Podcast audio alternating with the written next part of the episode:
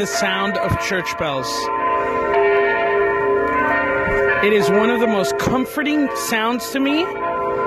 Just, I guess, because it, you know, it brings back memories of when I was a little boy and going to church on Sundays.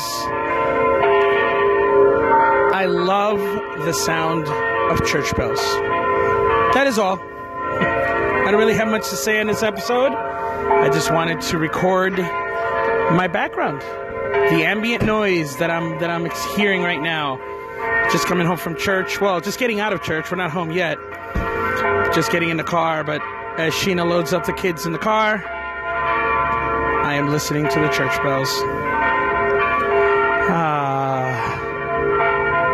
Anybody else have some really cool sounds or noises that that they love or that is comforting to them? That's nostalgic maybe. Brings back a time in their life, a time from their past, a time from their childhood. Let me know. Give me a call or leave me a message, as we're calling it now.